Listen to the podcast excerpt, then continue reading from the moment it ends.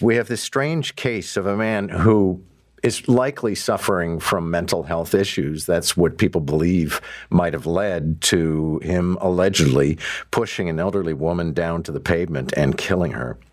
Um, not long after that, he's accused of having thrown a rock or a brick through a window on Church Street. But here's the thing he has been refusing to appear before a judge, which is paralyzing the proceedings. And you know, not that he was going to get bail, but he can't even get to a bail hearing, so he's just going to have to stay in one of these detention centers. We thought we'd bring our legal analyst, Boris Bytensky, in to explain what happens under these circumstances, because the system's going to move on. Boris, nice to have you. Thanks, John. Nice to be on with you. Okay, so first of all, is he refusing even his arraignment? Well, we don't do an arraignment in Ontario until much later in the process. So, what you sometimes see on TV when a person appears in front of the bail court and they're asked how they plead, that doesn't happen in, in Canada, really, and doesn't happen in Ontario at all until a much later phase. So, it sounds like what he's doing is he's refusing, uh, his bail proceedings are done uh, remotely right now. They're, they're not done in person. So it sounds like he's refusing to come before the cameras or even come to a phone uh, version of the remote proceeding.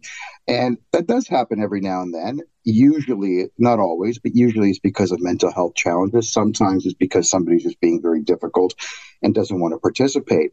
Um, if there are mental health challenges, the jail will probably have some information about that. Hopefully, they're getting some information from him while he's in custody and they can make some assessments. There may be a time for him to go through a fitness assessment to make sure he knows where he is and what a courthouse is. And there are steps that can be taken um, to put him into a facility basically outside the jail, although it would be a secure facility, uh, until he gets fit. But if he's just being difficult, eventually they're just going to physically bring him before the court and the process will move forward.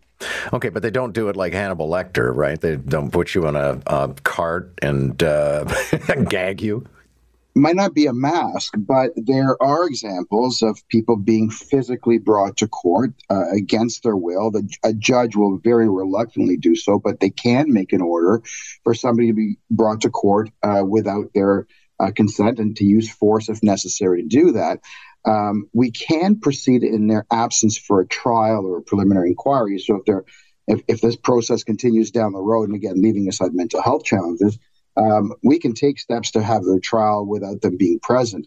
But at these early stages, uh, you certainly want to make sure and, and, deal with any mental health issues as they come along and try to get the person fit if they're not fit right now. Okay, so it is possible to actually try somebody when they're not there. I guess there would be some people who would think that you know this is a very clever strategy. I just won't appear before the camera or appear in the court, and they they'll never be a trial. Yeah, so I mean, the most common example of that is when somebody takes off and they flee and they don't show up for their trials. We can proceed with trials in absentia. That that doesn't happen often, but it's certainly uh, a process that's that's covered in our criminal laws.